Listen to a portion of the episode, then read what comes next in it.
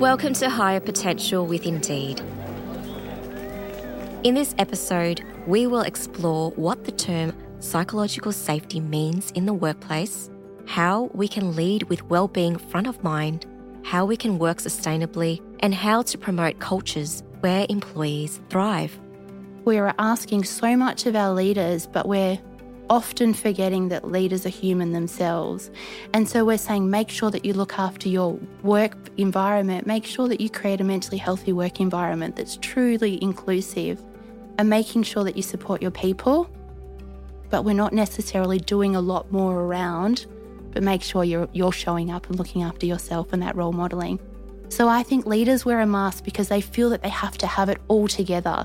They feel that they need to say, it's okay, I'm a leader, I've got this. But in fact, it's not showing people that they're human. And so then, by default, the teams and the people that they're leading feel at times, if they've got a leader that does that, that's not okay for them to tell their leader if they're not doing okay because their leader doesn't do that.